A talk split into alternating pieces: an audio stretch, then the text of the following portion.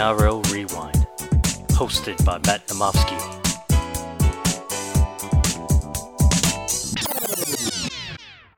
Hello, NRL fans, and welcome back to the NRL Rewind podcast. I'm your host, Matt Namofsky. Welcome to team number 14 in the 2022 season preview. Today, we're looking at the West Tigers.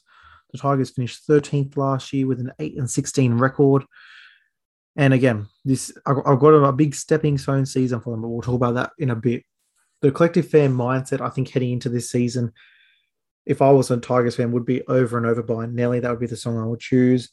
Again, it seems like we're just in this little bit of a, you know, the last four to six years, a little bit of a hamster wheel with this team. But again, I think as we t- start talking about some of the the gains and losses and the preview for next year, I think it'll be a little bit different heading into next season. So let's get into what they did off season because it was a big off season for them.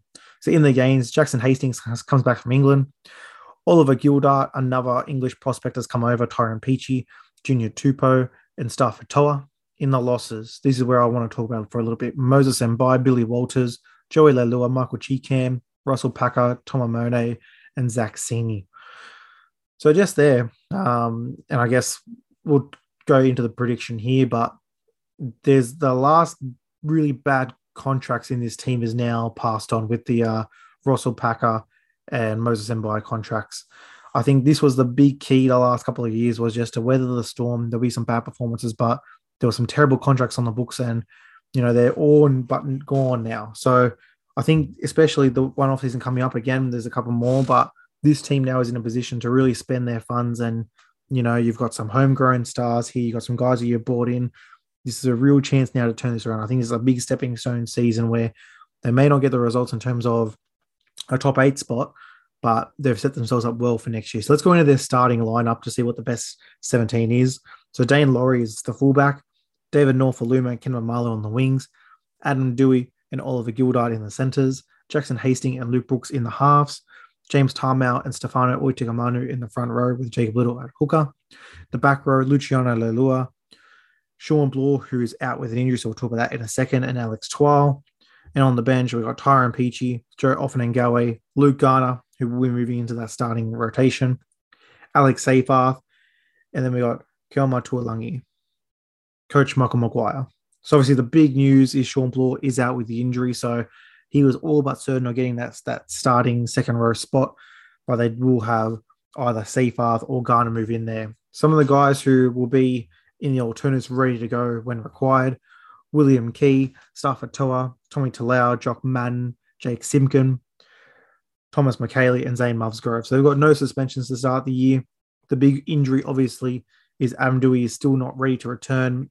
Seen mixed reports, I've seen as early as round six, as late as round 10. So you know, they'll be through the first part of the season. Obviously, Tommy Talau is out with an injury as well, so we could see Starford To'a, who did come down recently from the Knights.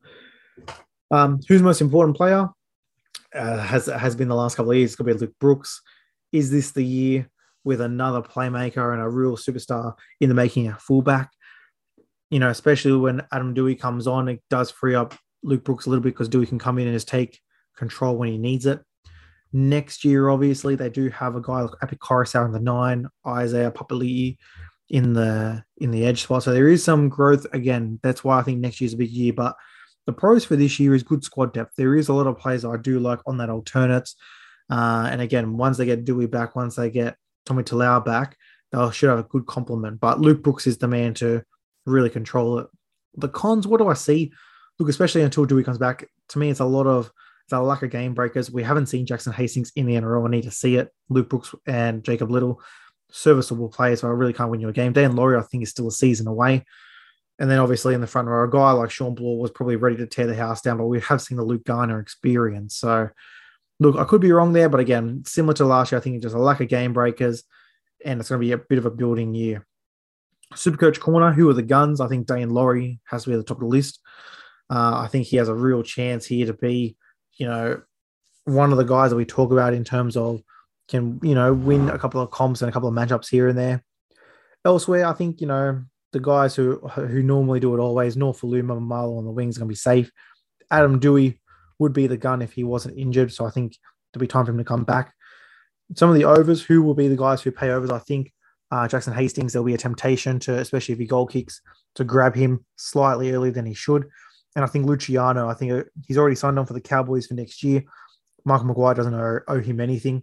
It could be a thing where he does, especially if Shawn Blore was fit. Now that he's injured, that could, um, you know, steer him away, but that will be to be seen. The smoky for this one, look, I've got Alex Seyfarth. I think he's a great player. I think if he does get that edge spot ahead of Luke Garner, I would be all over him because again, I think he can get through a mountain of work and can run in a good hole. Hopefully, get a couple of meat pies there. So with the prediction, again, I did touch on a little bit earlier. I got him finishing in 14th, but this is a this will be the last season they're going to be outside of the eight. I think definitely will make the eight next year as long as they, you know, again they'll get a couple more contracts off the book, a couple of astute signings. If the J, if the Jackson Hastings one works, if Api Koroisau and IPAP comes over, this has a team. This has a chance to be a team. You know, it could be a new coach. I think it will be a new coach.